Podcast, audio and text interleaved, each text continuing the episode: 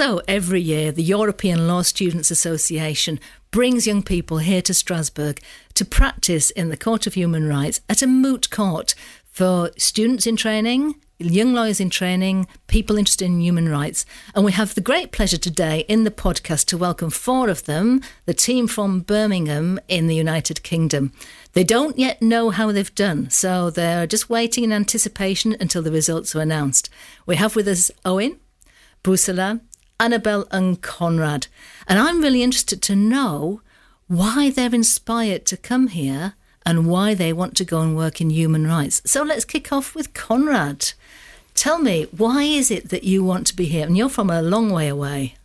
Yeah, I'm from Australia originally. Um, the reason I like coming to these moot court competitions, and particularly the one at the council, is that it's a great way to engage with the convention outside of pure academic work and actually get stuck in and meet some of the other people from around Europe and compete with them in the law of the convention.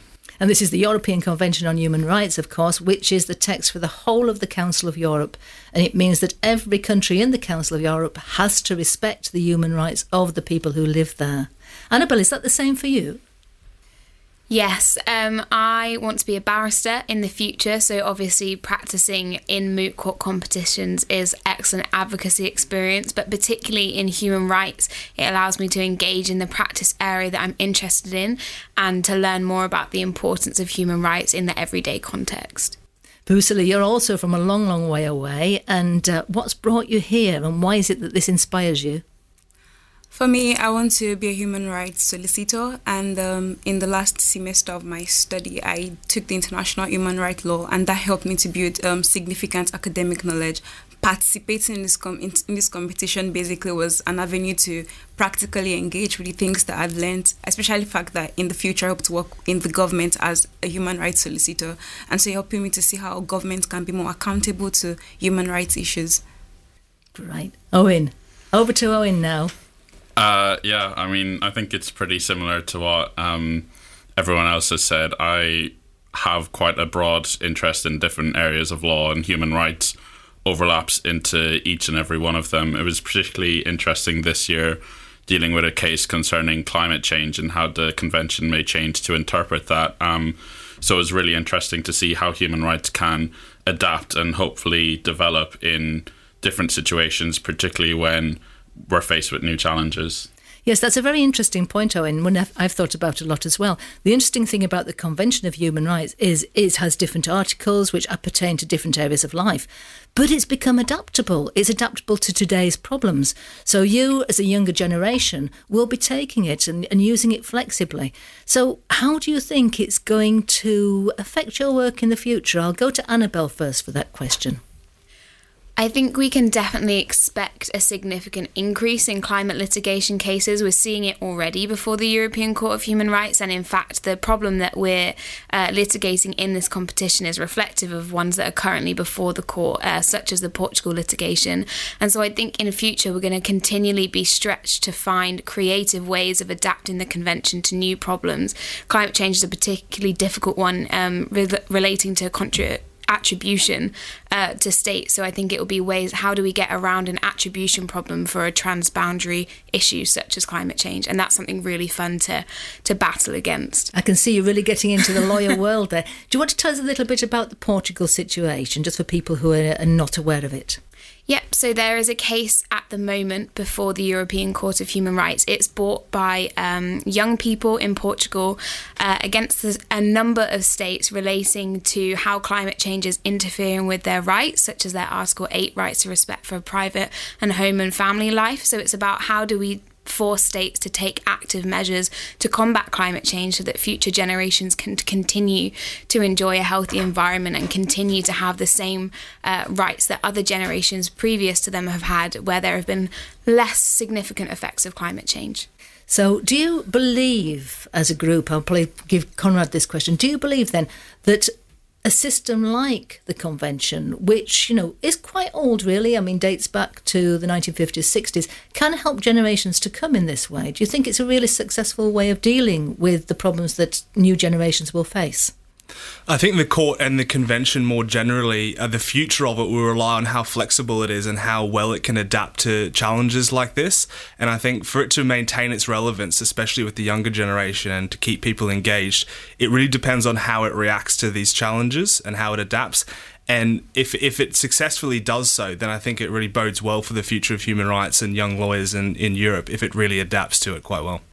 It seems to me, I must say, that you know I have worked in this area for quite a long time. But the hope I have is that younger generations realise that there's a way of protecting their human rights. They realise that there's a framework they can use.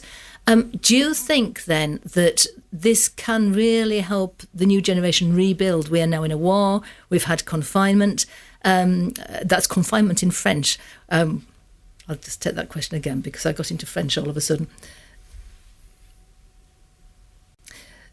So we've had we've had uh, we're we're at a period now where things are really changing, really mutating, and I, I really am interested to see if a new generation can take the convention and use it, especially in this time when we are facing a war. We've also had the coronavirus.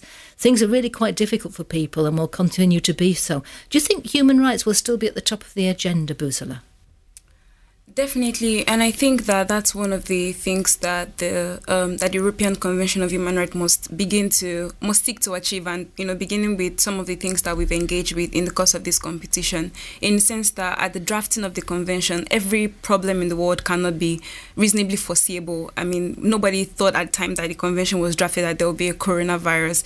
However, like the we must always look some of the mechanisms that the court has developed, particularly its jurisprudence, which is um, a guide where we can find principles that can be applicable at every situation. I think that the jurisprudence of the court, while it can still adapt and improve for young people to be able to assert their human rights, um, there are some elements and principles that currently exist in the case law of the of the court and also that you know basically help us to interpret the convention right that they are still very useful even in today's um in today's world Owen, you're from Ireland originally, although you're now in Birmingham studying.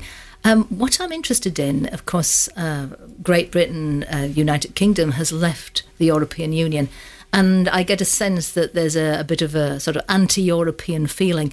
Does that affect in any way in your generation the way that people look at human rights? Um, from speaking to people in my generation, so a bit of a younger generation, um, if anything, I don't think it particularly negatively affects it. I don't think most people in our generation are happy with the way uh, the UK is is going towards the convention and the rest of the Council of Europe. Um, I think, of course, there are elements of society who are happier with it in others, but as a general trend across uh, our age, I mean, particularly for people growing up in Ireland and Northern Ireland, we've seen a lot of the benefits of uh, of European cooperation through the ending of the Troubles in, in 1998, and we've kind of worked a lot towards a more peaceful future. So I don't think that anti cooperation sentiment is shared particularly well across across young people. I from from my own experience. Um, but from a personal opinion, I certainly I certainly hope that it that it isn't widely shared. Me too, me too. So, just as a last question, um, I'm interested to know: uh, is there one case, one story, uh, one of the the court cases that has inspired you particularly, that you know has really helped you to learn about human rights? Uh, Conrad's frowning. I think that's a tough question, huh? Just to be cruel, I'll go to you first. Uh, yeah, there's a lot of jurisprudence which is particularly interesting. Um, one such case that we have relied on quite heavily during this competition was Budayeva and others versus Russia. And that's one of the more prominent um, cases of negligence on the part of the state with relation to uh, a flood in that case. Um, and that's been very important to engage with and see how we can make states accountable for things that would normally be considered natural disasters. But in many cases, particularly with climate change, we're starting to see that there is a causal link between the actions that we take more generally and effects on the weather and, and other natural disasters in a state. Mm-hmm. How about you, Annabelle? I think, in a similar vein, I will use one that we have also relied on quite a lot, which is uh, Tatar versus Romania. And this relies to the application of what we call the precautionary principle.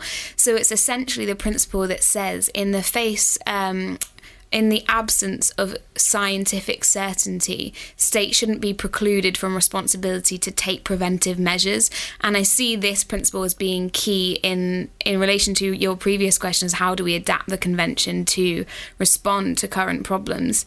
We have to find ways of saying that a state can't be excused from liability to protect human rights simply because there's not 100% scientific certainty on the measure that should be taken.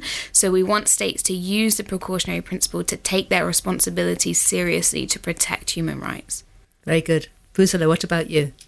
Um, I would say the case of Hatton and others against the United Kingdom, and that's because on in that case it was um, basically established that for there to be um, for there to for there to be a finding of violation of certain convention right, there has to be a direct and immediate consequence from environmental pollution. In my opinion, I don't think that's the approach that um, we should be working on, especially for the fact that we know now that climate change is a result of cumulative um, impact and not um, one-off events, and so I think it's it's time for the court to rethink its jurisprudence, particularly changing this particular principle. Interesting, interesting. Owen. Um, I think for me, there's two kind of quite interesting ones which we've discussed. The first one would be Öneryıldız against Turkey, uh, which kind of establishes that violations can be found even when the effects of the violation may not materialize until the future, which is particularly significant when it comes to issues of climate change, in that greenhouse gases emitted today may not really impact the atmosphere for another few decades. So I think it's that's quite an important piece piece of jurisprudence.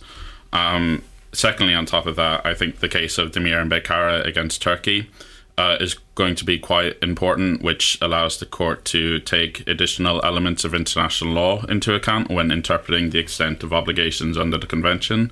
So we we as applicants in in our competition relied on this. Uh, quite extensively to attempt to bring in other protocols such as the the um, Paris Agreement and the Kyoto Protocol and the UNFCCC as a way to try and interpret convention rights in line with these treaties, particularly when individual applicants who've had their rights affected may not be able to bring claims under these treaties, whereas they would be able to under the European Convention. So I think it's particularly important mm-hmm. that the European Convention is interpreted in line with these climate change treaties. I think one thing you've shown is the complexity of the system and the fact that it can also be used. So I think there's hope for the future, optimism for the future. Um, thank you very much for joining us in the podcast today, and good luck for that result to come. Thank, thank you very much. Thank you very much.